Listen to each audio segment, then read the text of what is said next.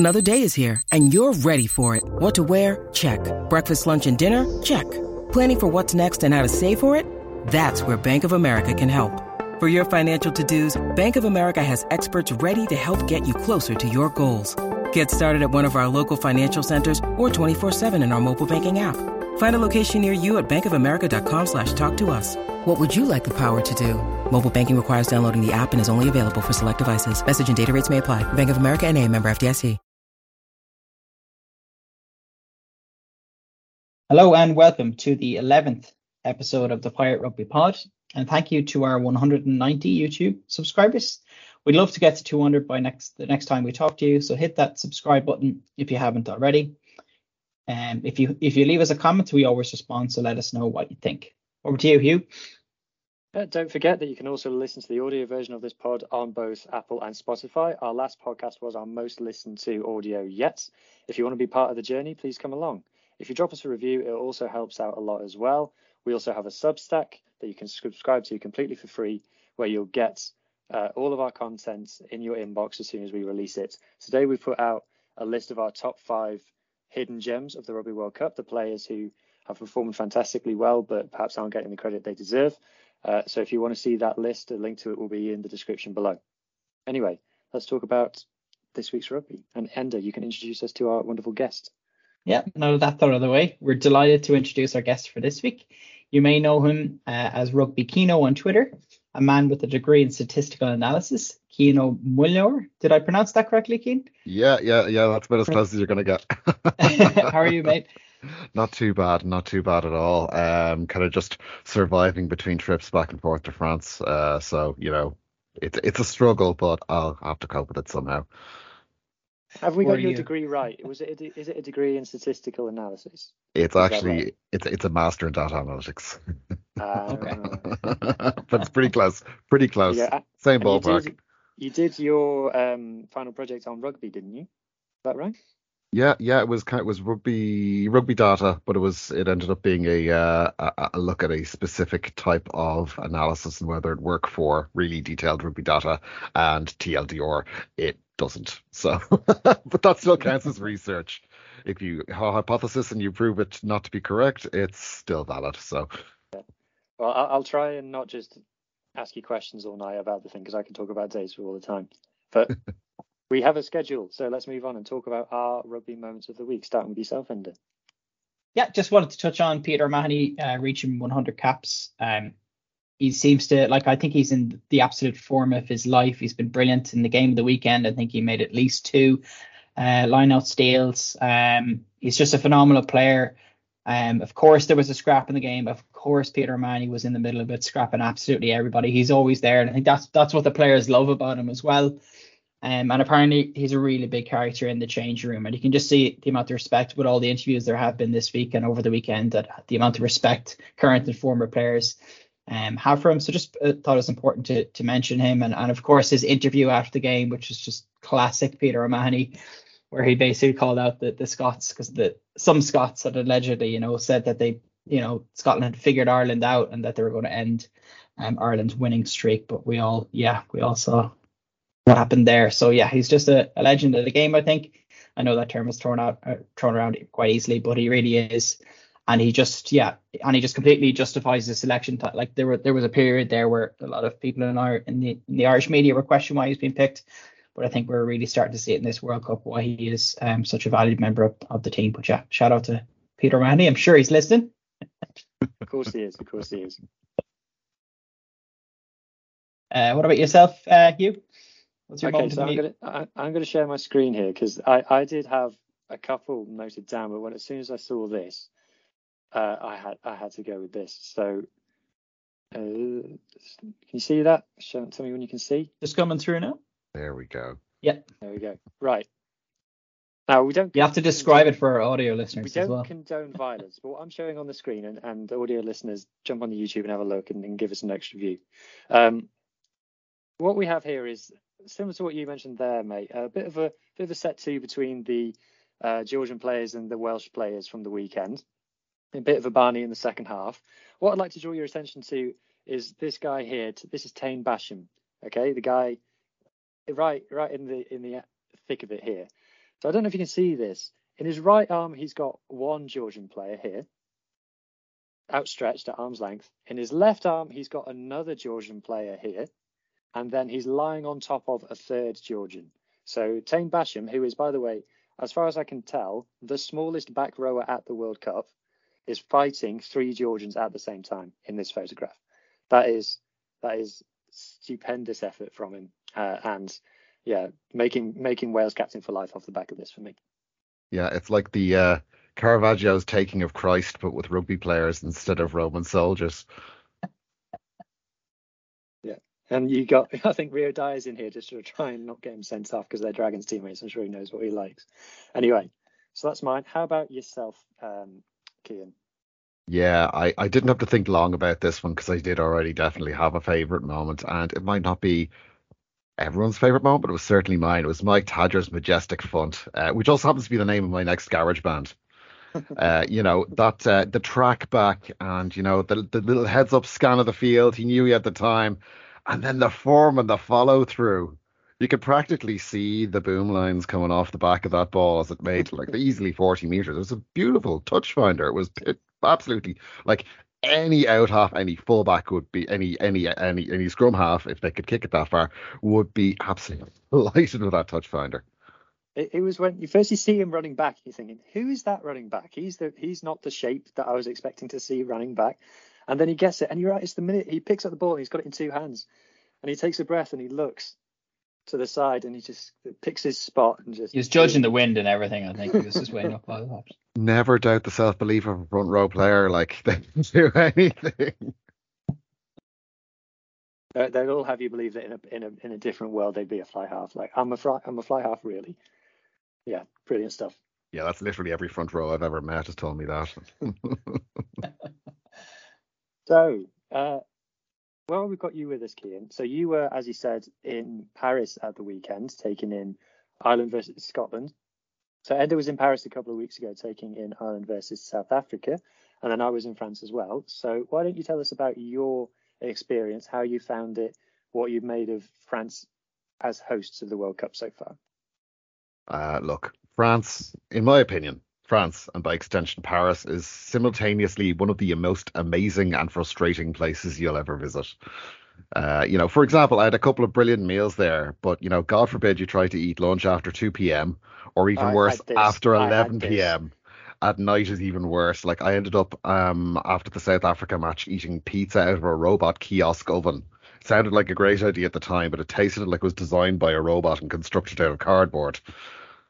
You know, likewise, I had a brilliant time chatting with opposition fans, you know, sat out on the terrace and the bar tables in the sunshine, the amicable owner coming out, offering out a round of free pasties on the house. It was amazing.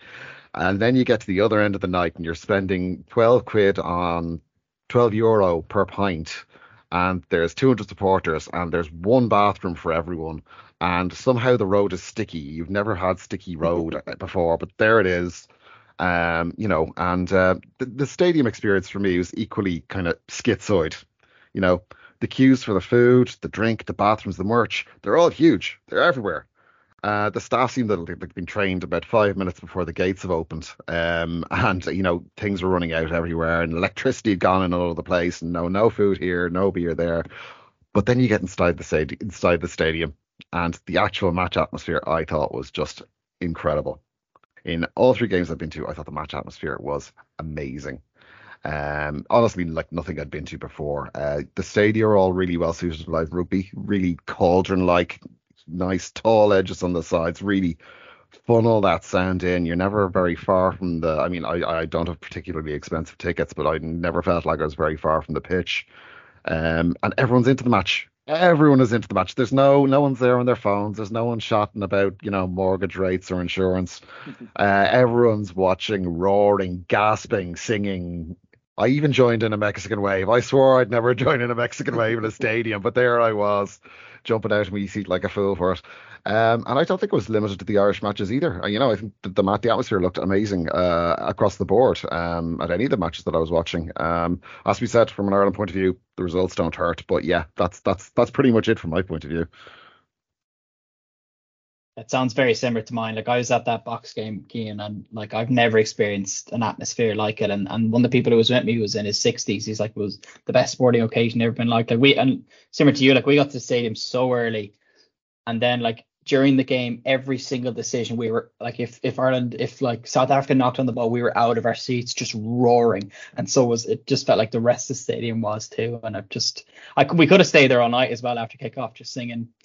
And everyone just smiling, taking photos. It was, yeah, incredible.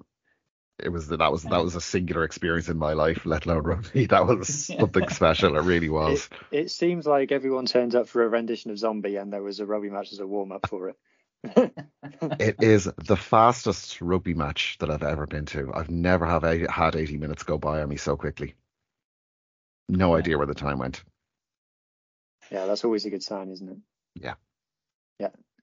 Anyway, so while we've got a man of your qualifications with us, Cian, I think it's worth milking you for all you're worth and getting you to talk to us about some stats. So let's pull up some of the graphs that you shared me. Anybody who knows me knows that I get excited by a graph. So I was very excited when you were sharing some of these. So let's have a quick look then. So sharing. You'd think I'd be faster at this now. How long have we been doing this?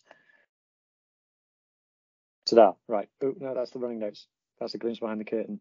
Right. There we go. Right. So here's a graph that you've sent me. This is about showing how well or disappointingly teams have performed in the pool stage. Do you want to talk us through a bit about how this graph is arrived at and what it tells us? Yeah, absolutely. This was inspired both by you inviting me on this podcast and your love of all things Tier 2, and Simon Leave's amazing work on the handicap plus minus overperformance stats he started doing about 2 weeks in, I think. So what he was doing was taking the handicap recording the handicap beforehand for each of the matches and seeing how consistently or how well the teams were doing over or under the handicap as they went along.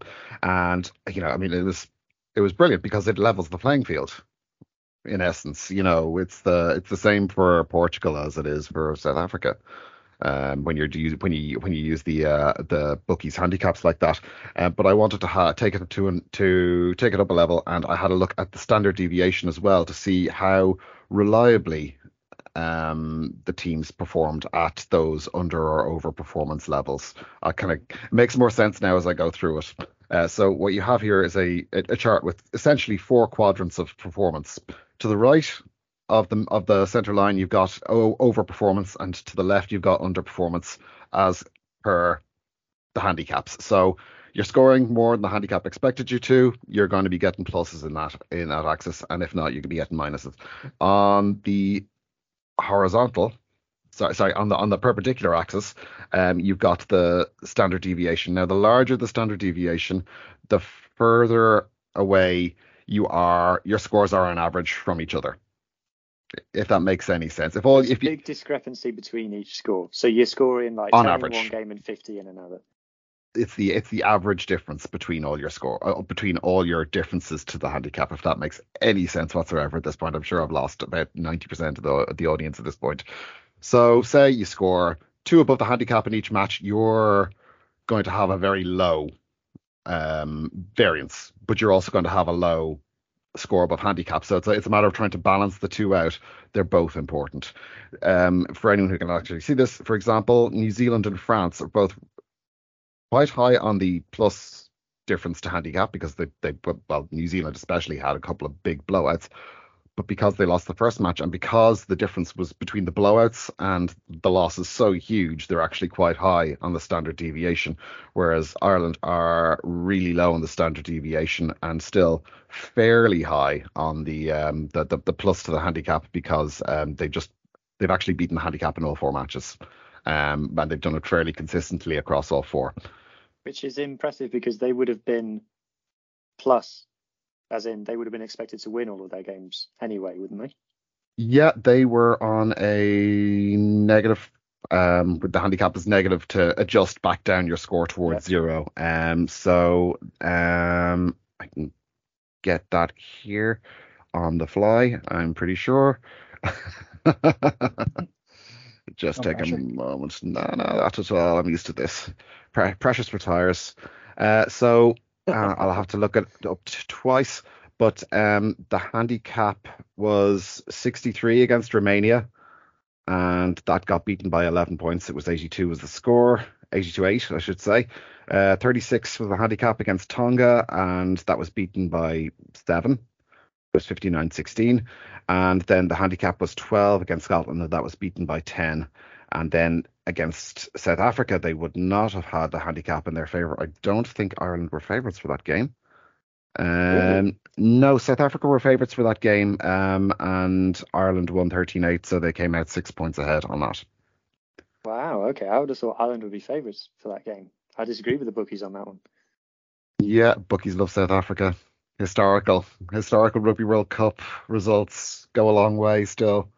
I'd love to talk to a bookies handicap generated person once to understand that all goes into it, because it can't just be data. It has to be things like history. It has to be things like gut feel and stuff has to be in there. It must be fascinating discussion to be a part of. And then there's the market rebalancing. The more money goes into it, the more it'll change the odds, and you got to take the 10% off for the house. I think it's about 10% usually. So cool. Anyway, so as we said, France and New Zealand are the ones who overperformed, but perhaps slightly unreliably. Ireland performed better, but reliably.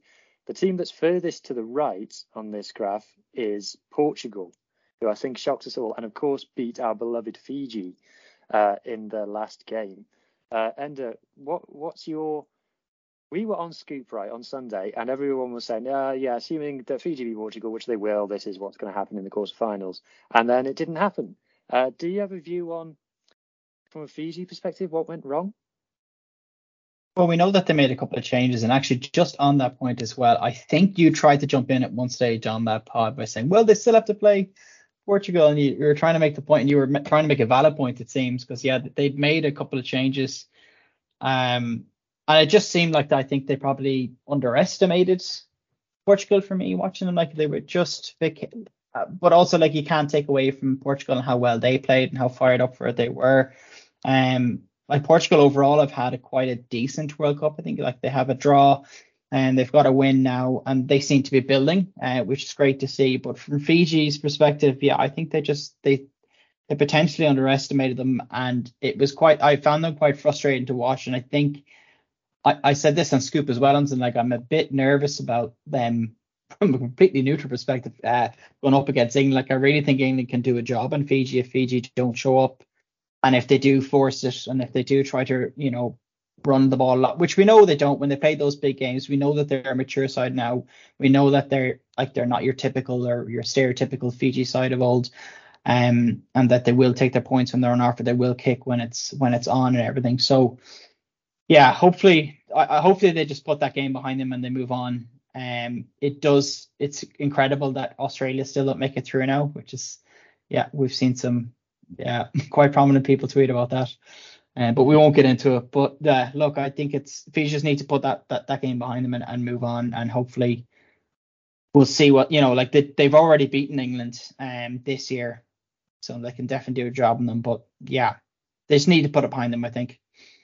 Yeah, well, this is interesting. Yeah, just quickly on Australia, I can see they're the furthest left, so they are the biggest underperformers apart from one. We had the one outside of Italy. Yeah, they're the second lowest on the kind of minus 57 versus the handicap across all their matches.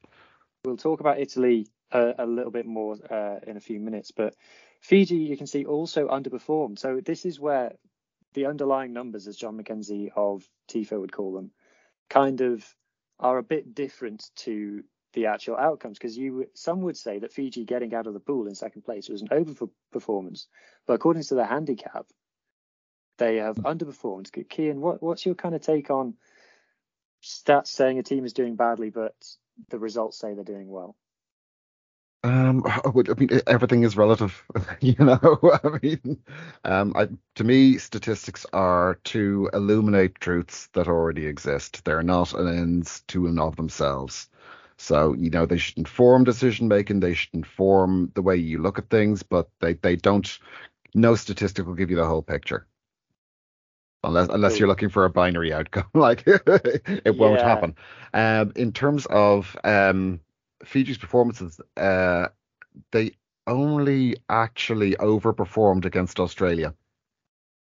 Really? That was their only overperformance against the handicap. They were 12.5 points above the handicap in that game. Other than that, they've underperformed throughout. Underperformed by. To beat Wales then. You don't have to be the favourite to underperform. Okay. Because one thing I'll say whilst you're just looking that up is that I was looking at some data around penalties conceded in matches today. The game that the team that conceded the most amount of penalties and still won was Wales against Fiji. Wales conceded 17 penalties in that game to Fiji's 9, and Wales still won the match. So that kind of speaks to that is a massive outlier in terms of an outcome. I think the second highest penalty concession and still won is actually France versus Namibia, but or it might be France versus Uruguay, but that would be where a discrepancy in teams means that the opposition doesn't have the opportunity necessary to give away the same number of penalties. Yeah, absolutely. It turns out, Wales had a handicap of 5 and they won by 6. So there you go. Against Australia, they managed to. There was a 5.5 point handicap for Australia there, and Fiji, of course, managed to win that one. But it was against the other kind of, we say tier 2, I think it's probably fair, teams, Georgia and Portugal. I mean, obviously, Portugal, we all know that result. But, I mean, the handicap against Georgia was 18 points for Fiji. And they only won it by 5. And the handicap was 20 points against Portugal, and they lost it by a point. So they really, going by the market, I suppose, is probably the best way to put it. Gone by the market, they've underperformed almost across the board, except against Australia. Wow, that's fascinating. I think looking at some of the other teams that are in here in terms of overperformers, one of the overperformers, according to the handicap, and reliably overperforming is Samoa. And they have finished 4th in their pool, and they've gone home, but they were... But we said it on a different pod. Samoa will be kicking themselves because I think they had the minerals to get out of this pool, and I think they'll be thinking back on a lot of regrets. What have you made of their performance in Pool D in what turned out to be the weakest pool of the tournament? Yeah, I mean, in terms of the handicap rankings, they're 8th in the handicap rankings with plus 20, which is actually quite a decent return. They're 9th in the standard deviation rankings, so actually quite an even keel with those. They beat the handicap in 3 games. They were plus 1 on Chile, plus 7 on Argentina, plus 21 on England, and minus 9 against Japan. They did get the 2 bonus points as well, which is reflected in that kind of standard deviation being quite low. They finished with the highest log points of any team in 4th place, and they were actually it really felt like they could have gotten out of that pool. It was there was the match against Japan really, which I thought they could have won on another day, which I think cost them ultimately. The match against England was the one that got away. They should have won that game. I have no idea how they didn't win that game. Yeah, that's the killer. But they really had an opportunity against Japan as well. They could have been 2 up on where they were. Yeah, but that's the vagaries of sport. Well, that's why we play the games, isn't it? Yeah. I suppose rather than just agree it beforehand, like this team should win. I mean, Japan is another one that's massively, not massively overperformed, but reliably overperformed. And we looked at where they were after the Pacific Nations Cup, with them losing to Samoa and then getting pretty handily beaten by Fiji. And really struggling against Tonga at times as well. And have the stories of Japan's demise been greatly exaggerated? I hope so. The only thing is, we've touched on it before, we haven't seen them progress. I think we were all hoping they'd make it through, and they haven't made it through this. You can't remember the last World Cup. You can't forget they beat Scotland, they beat Ireland. They made it through, and they, I think they surprised everyone. especially a bit, and like it was brilliant to see, especially after that massive win they had over the Box in 2015 as well. So this year, I don't know what, like it, I don't know what the issues are in Japanese rugby. Like there's a lot of talk about they've changed this name all the time. So what is it now? It's the League One Rugby, is it? I think the official Japan title in League One Rugby. Japan League One. Their football competition is also called Japan League One.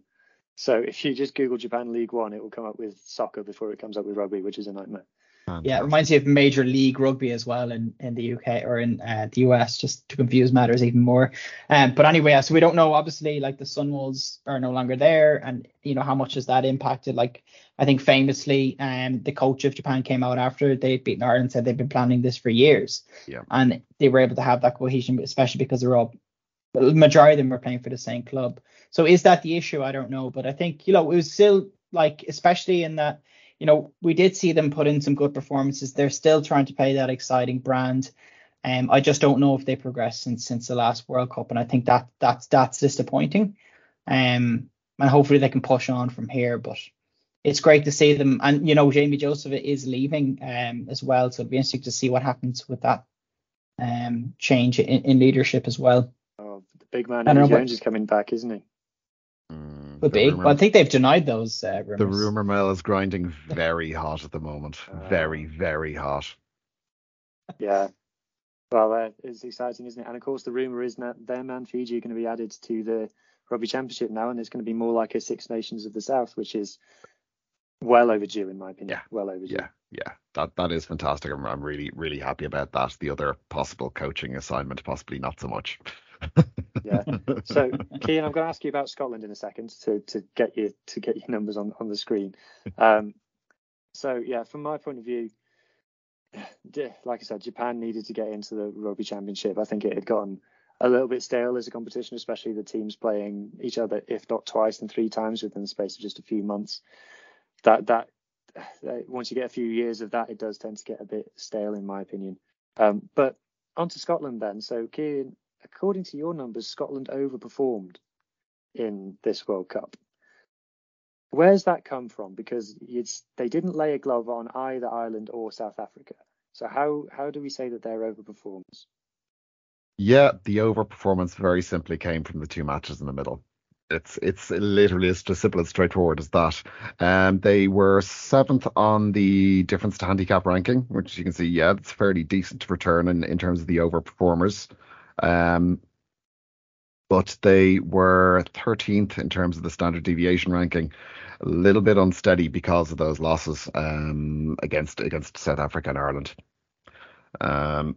They beat the handicap narrowly against Tonga, 5 points, and then really quite soundly against Romania with 29 points. That was their performance of the tournament. But yeah, they underperformed against Ireland by 10 points and South Africa by 4 points. That's what puts them in the volatile overperformers quadrant. Thank Ben Healy, Scotland. Thank Ben Healy for getting you there. I'm a Leinster supporter. You're talking to an Irishman. Jeez. I'm a Leinster supporter, so I should say boo. I'll be delighted to hear that. But no, yeah, Ben Healy. I honestly thought it was a huge mistake for Scotland to go with the 6-2 split and to leave Ben Healy off the bench. That was my take on the day. And then they lose their backup 10 at fullback 5 minutes into the game, and that was good. That was it. That was it. That's good night. All she wrote. Then they had no out. Yeah, knowing how much Munster people like to stick together, if Ben Healy had come onto the pitch for Scotland, maybe Peter O'Mahony and Keith Ells would have pulled on blue jerseys and started playing for the other team just to back their guy. Right, so who else shall we talk about here? Enda, I've been mean to Scotland a lot, so it's your turn. What have you got to say about Scotland that hasn't already been said? They had a really tough draw. Like, they were in a pool, like, basically the two best teams in the world. Like, if they had been on the other side of the draw, I think they would have done better. They probably would have made it through to the quarters at least. Like, we can get into it in terms of why Scotland are maybe where they're at, but I think they're a good side. I really do. I just think Ireland are definitely better and South Africa definitely better as well, and they just got unlucky with that draw, I think. But like we've talked about them a lot, and they have some really good players. But yeah, Ireland just completely outperformed them, which they've been doing for years now. I don't think there's much more that we haven't said about Scotland, is there? I don't know about you, Cian, if you have any other thoughts, but we've talked about them a lot. I think on a day they can actually beat anybody, but I also think the following week they could lose, you know, against Italy. And no disrespect to Italy, but they're consistently inconsistent for me.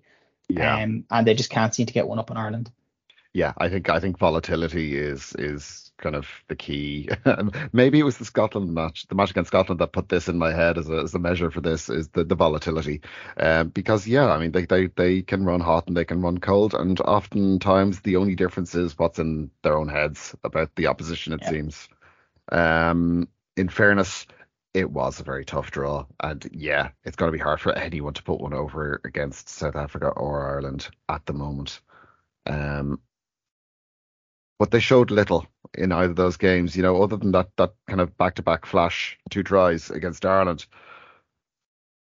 There was no go forward. There was no real semblance of a danger in attack, even when they were camped out in that 22 for what seemed like 15, 20 minutes.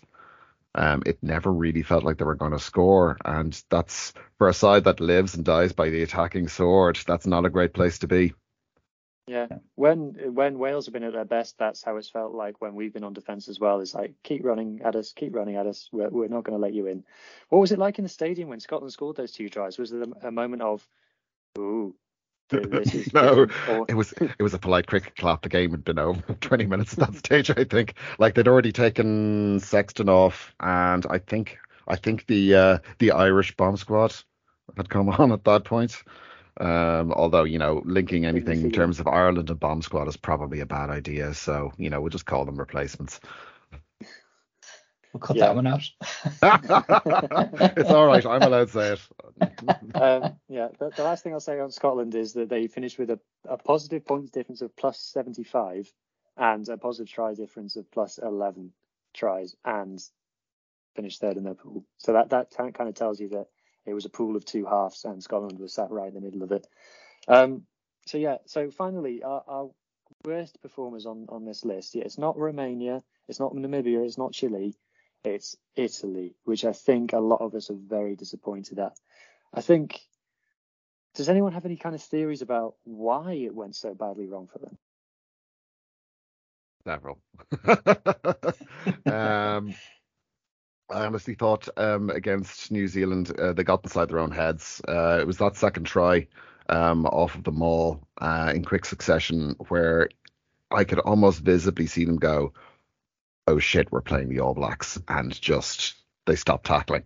They stopped attending breakdowns. I mean, like, they still went through the motions, but there was no spark of vibrancy. And frankly, they've had some issues with defence and breakdown work. They've improved their attack immensely, but those issues haven't gone away, and they got really, really horribly highlighted against a rampaging France and a rampaging New Zealand. It's a tough one. It really is. I mean, they had moments of brilliance. Like, they showed exactly what they can do in attack in those 2 tries against Italy, Capozzo and Eoni. Like, they were 2 magnificent tries. Yeah. What about yourself, Ender? Have you got any kind of thoughts on what they got wrong? Is there something you can say, this thing here, they made this mistake? It's hard to know if this was, like, if there was something, like, again, it's so simple, but like, it was a horrible group as well, like, up against the hosts and against New Zealand. So for me, like, I can forgive them for this. Like, it was bloody tough for them. Like, we know they've got superstars. We know, like, in my opinion, they're improving. Benetton are improving. The under 20s are excellent. Like, it's not. I hate this. Everyone's talking about the demise of Italian rugby, and we should just kick them out of the Six Nations and all this. But I think they were just dealt a really tough group, and they put in some poor performances. Did Kieran Crowley's, you know, it was announced before the tournament that he was going to be replaced after that play in the on the players' minds. I was listening to another podcast on the bus home today, and I did hear that the reason the Mara was pulled off was after, I think it was, 3 or 4 minutes into the second half. Allegedly, he was part of some sort of coup, and he was calling for Crean Crowley to be removed. Don't know how true that is. It could be complete nonsense, but I did hear it on quite a reputable pod, so that was quite interesting. So I don't know, but for me, like, overall, they were just in a really tough group. And they put in some poor performances. Maybe they just didn't have the belief in themselves, knowing they're playing the hosts and the All Blacks. But for me, I don't think this is crisis mode, really. I think they'll be fine. I think they'll pull through. Like, they have some absolute superstars. Let's move on and let's not talk overly negatively about Italy. Yeah. I mean, it's a good point. They got a really young squad. I mean, it's 24. Their 33-man squad. It's their first World Cup, and they have an average overall age of 26. Like, that's a very naive squad. And I mean, it shows. The only team they actually beat the handicap on was Namibia. Uruguay actually bested them, that best of the handicap by 2 points on them. Really? That's interesting, because a lot of people thought that Uruguay had a chance of winning that game. Yeah, it's interesting, these things, isn't it? For me, we talk about the superstars. The thing that they got wrong, in my opinion, and this can be put at Crowley's feet, is what they were doing with their 10, 12, 15. Like, in the first game, they went Garbisi 10, Morisi 12, Allen at 15. Allen has played 8 times at 15 in his career, up to today, and 6 of those have come in the last 12 months. So he's been thrust into this fullback position. He's only played 15 in back-to-back games twice in his career. So he played 2, I think, at the end of last year and 2 in the Six Nations this year. And he's suddenly playing in the World Cup at 15. But it's not like that's because Kafuatso was injured. Kafuatso was on the pitch. He was at 14. But he's the exciting new talent. And then in the next game, they moved Allen back to fly half and brought Garbisi back from 10 back to 12. And then Kafuatso back to 15. That was against Uruguay, I think. And then for the new All Blacks game, went back to their first one, Garbisi, Morisi, Allen, Kapuitz on the wing. And then for the last game, Allen, Garbisi, Kapuitz again. It's like, what's the plan here, Kieran? What one of these is what went so well against Namibia that you thought it was a good idea against the All Blacks, but it wasn't good enough for Uruguay? Like, I don't get it. And if you've got a player like Kapuitz, players like Garbisi, you want these guys on the ball as much as possible. So I don't understand. If you don't think Allen's the guy, don't play him or put him on the bench or something. Yeah, just bizarre for me. Anyway, so I think that's an interesting look at your numbers there, Cian. Thank you so much for sharing these. It's really interesting to see. The one thing I just want to touch on before we leave it. Are England overperforming? Statistically, I'll go through it now. They've actually beaten a handicap in 3 of their games. Yeah. So that's 16 point over performance against Argentina, a one point over performance in their second game, which was I think that was Japan. 1 point over performance against Japan, 22 point over performance against Chile, and then a whopper -21 underperformance then against Samoa in the last game. But they have 2 decent over performances in there, albeit one of them against Chile, who, you know, unfortunately, every group seems to have its whipping boy, and unfortunately Chile was that one's. Argentina contributed to it as well. This is one of the issues with these things, is it's very one-sided. You just see the points difference come through. You don't see the fact that Argentina played absolutely horribly that day. Yeah, absolutely. The stat for England that surprised me was they got the best defence of the World Cup so far, conceding 3 tries, 2 shutouts, 2 games with no tries conceded. Although the context to that as well is the context that you have to give is 3 of the 5 teams in Pool D conceded less than 10 tries in the whole pool stage, and Chile conceded 30. So as you said, Cian, there's Chile skewing the stats in that pool quite a bit. I described them on another pod as a zombie of a team, that they're the undead rugby team, then they just keep coming and you can't kill them. Ender, is that a legit description in your opinion? I think so. I think you're right. And look, we've touched on this before. It's disappointing for me, I think, seeing every World Cup cycle hammerings. I really don't think it's healthy for the game. But in terms, just touching on England as well, I think they're definitely overperforming. It's great to back that up, but like winning is like there's they've got momentum there.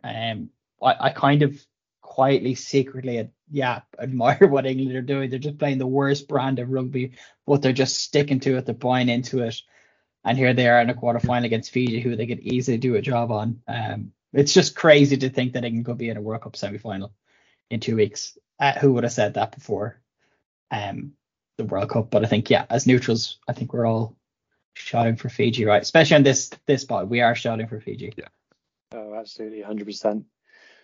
Right, so just to kind of add some extra stats to this. So we've been tracking the tier two teams because we're a tier two pod. And I just wanted to go through whether the numbers from what we've been looking at kind of matches up to what Kian's just shown us on this graph. And thankfully enough, they do. It's actually quite similar results. So I came up with my own little formula for coming up with the coefficient points. It's a bit like my attempt at a world rankings bit of maths. And I was really nervous when I first came up with it because the initial scores were coming through when people had played different amounts of games. And I was like, oh, this is starting to look a bit silly. But it's actually spat out something that kind of looks right. And I think, if something looks right, that's a long way to it being right. 100%. So if it comes to ranking the tier two teams, now people disagree on what tier two is classed as. I've classed it as any team not in the Six Nations or the Rugby Championship. That's a very UK centric view because we don't see those teams. I know Japan have a seat at the World Rugby Council, so some would call them tier one. I know some people would call Fiji tier one now because they're in Super Rugby. This is my definition. If you disagree, that's allowed. We don't have to agree. Yeah. Is it not showing my screen anymore? Hang on a minute. Might have to reconnect and reshare. There we go. Coming through. Oh, no, actually, it's just going entire screen. You get a chance to look at your own faces there. That was good, wasn't it? It's not doing it. It's not doing it. Right, I'll just have to verbalize it. Okay, so Fiji are the top. I think that makes sense. So the tier two teams, Fiji are the best performance. They with Pirates Rugby coefficient of 8.47. They get a whole extra heap of points for getting into the knockout stages, which for a tier two team is a fantastic achievement. Japan would be second, which I think some people might be surprised at. Oh, I'm back. I didn't even press anything. There we go. Yeah, teams are like that. Right. Okay. Cool. Fiji top, Japan second. So Japan scored the most points of anyone in the tier two teams, 110 points scored. Of course, we spoke about Chile skewing some of those metrics. 107 points conceded. They probably conceded a bit more to Argentina and England that they were expecting. But yeah, they come second. They narrowly beat out Samoa. So this is where like your graph, Cian, and my table here kind of says the same thing, is that even though Samoa finished fourth in their pool, they actually performed quite well. And all of their underlying numbers suggested that they are a good team. So for me, they've got to be gutted. And you get the sense from some of the interviews that the players were giving that this was their last hurrah. This was I'm not going to the next World Cup. This was my swan song, and I'm pretty gutted that I've underperformed.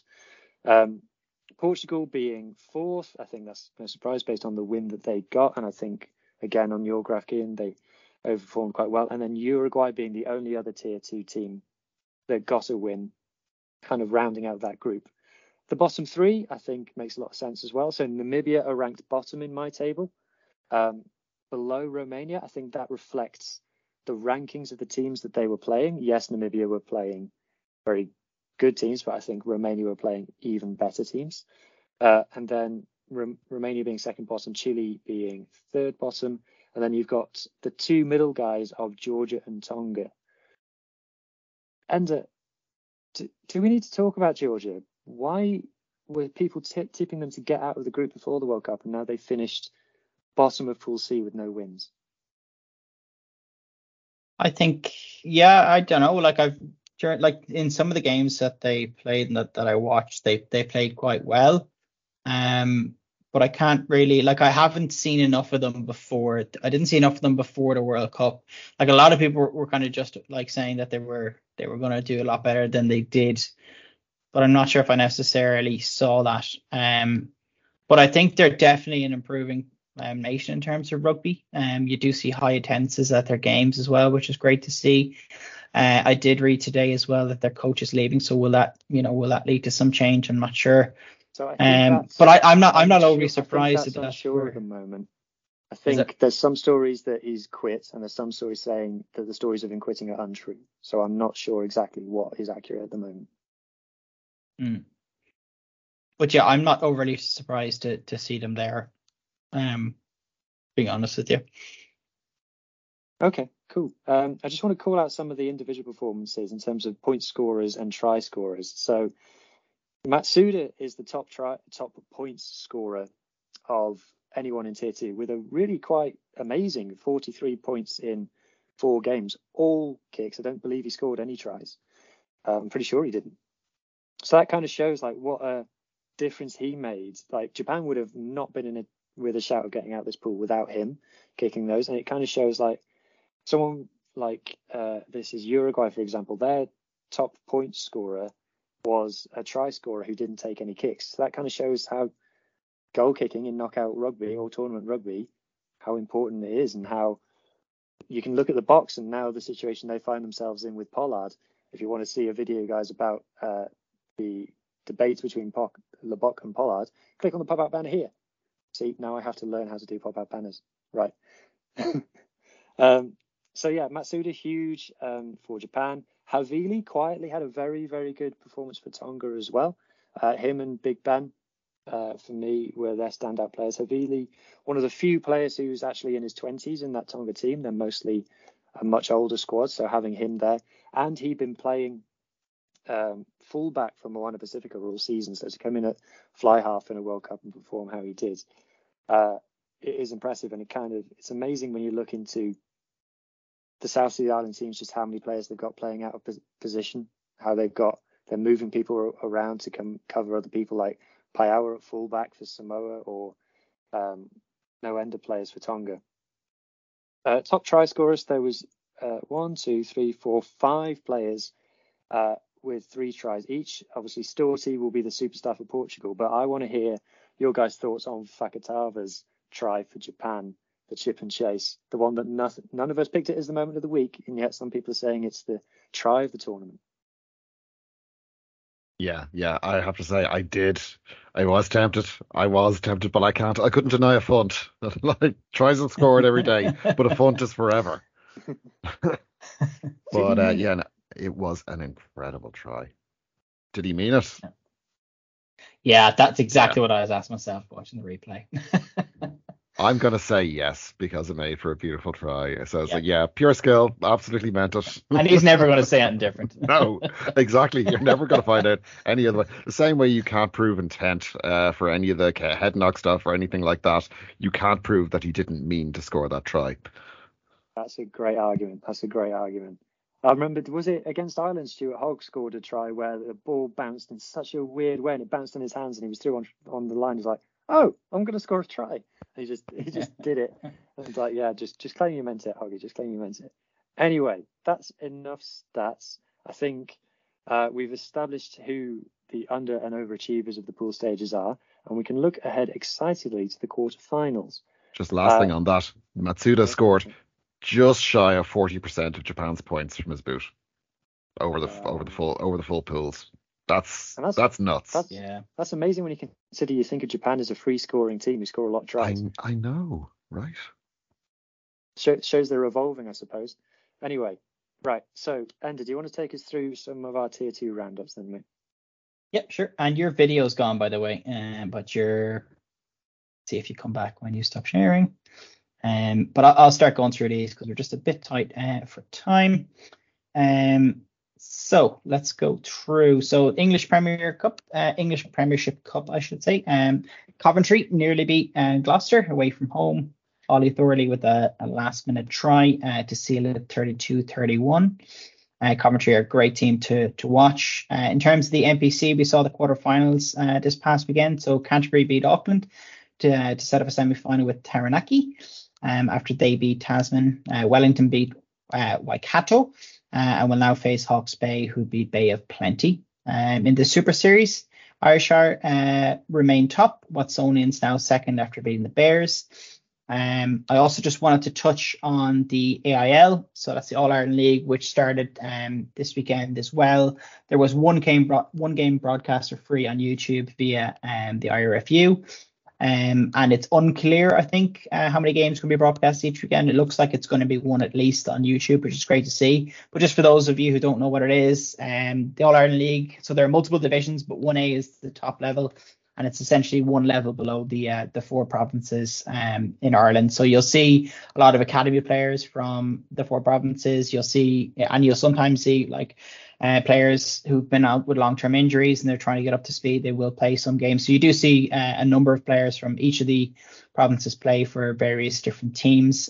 Looking at this past weekend. Sorry, mate. Did I read there was a rule that only two senior players can play for an AIL team? Yeah, no, I've never heard that. Cian, I know, have you heard? I do know that there was a rule previously where if you play for a province, you have to play for, like the team play for has to be either 1A or 1B. But I've never heard that. I don't know, Cian, if you heard that in different. No, I don't think so. Wikipedia let me down. I'd say some of them could be overrepresented, to be honest, as well. So. Yeah. And looking at this past weekend, so Lansdowne are on top, no surprise there, and with Clontarf in second. But just moving on then, I just want to also mention to our viewers and listeners that the Gallagher Premiership is back this weekend. Now, we are a URC equals best league podcast, but we will cover the Prem this year. So yeah, it starts this weekend. One thing I just wanted to call out, so there are games on TNT Sports in both Ireland and the UK. However, two games are exclusive to PR, so Premiership Rugby TV, and they have increased their prices this year for our viewers. So if you want to watch an individual game, this has gone up from £4.99 sterling to £5.99. The season pass has gone up £30 from £99 to £129.99, and they've also seemed to have gotten rid of the round pass that you could previously buy. So you could buy, say, a pass for a number of games per weekend. So I'm not sure if that's going to be back, but it definitely isn't available this weekend. So that's one to keep an eye out on. And then we also have the launch of the WXV, the new Women's International Tournament. So there are three versions of this, and it's 2 and 3 that start this coming weekend, including Ireland, who are playing Kazakhstan. And that game is going to be available on Rugby Pass TV. Because it's rugby, the broadcast rights are really confusing. So in England, all of England's games are going to be shown on ITVX, not on ITV's linear channels. And they're also going to show Wales games on ITVX. S4C are going to show the Welsh games on their linear channel, as well as S4C Click. And Scotland, there is no word. So that means that Rugby Pass TV will be the destination for all games, and it's the same in Ireland. Surprisingly, not any of the linear or traditional broadcasters have picked up the rights. So Rugby Pass TV, which is free, which is good, you'll be able to watch all the games there, so including Ireland's game this weekend. So you do have to sign up, but it is free. So there's the two things. Hugh, do you want to take us through just the Rugby Europe conference? Yeah, so I'm sure a lot of people have heard of Rugby Europe before, and obviously that's where the teams like Portugal and Georgia and Romania come from. What I didn't know until recently is there is a level even below that. Now, of course, there must be somewhere for those teams to play, but there is a Rugby Europe conference currently happening, and it's got a lot of teams in it. So it's split into 4 pools, and they include this. Pool A is Denmark, Finland, Latvia, Andorra. Pool B is Hungary, Luxembourg, Slovenia, and Bosnia and Herzegovina. Herzegovina. That one, which is one country. Pool C is Moldova, Bulgaria, Turkey and Serbia. Moldova is where Dimitri Arhip is from, who was the former Ospreys and Cardiff tighthead. And then Pool D is just Israel and Malta. No other two. It's just two teams in that. So I'm not sure how that pool is working. I don't know if some countries aren't playing Israel for political reasons. I've got no idea. Maybe. I've got absolutely no idea, guys. Don't hold me to that. I know that there is an Israeli team in the Rugby Europe trophy. I'll tell you what, I'll ask my friend Francisco. He'll know. He knows everything. Right. So that's going on. I don't know if it's on TV at all, but we'll keep an eye on the scores and we'll let everybody know who wins. I'm going to say Moldova because I've heard of a rugby player from them. That's about as deep as it goes. Anyway, guys, I think that's pretty much all that we have to talk about this week. Yeah. So just for me, thanks everyone for listening and for tuning in, and a massive thanks to Cian for coming on. You've been a joy, you've been a pleasure, and we hope to see you back again, but really appreciate it, mate. Yeah, delighted, like, thanks so much for having me. Cheers, guys. Have a great week, everybody.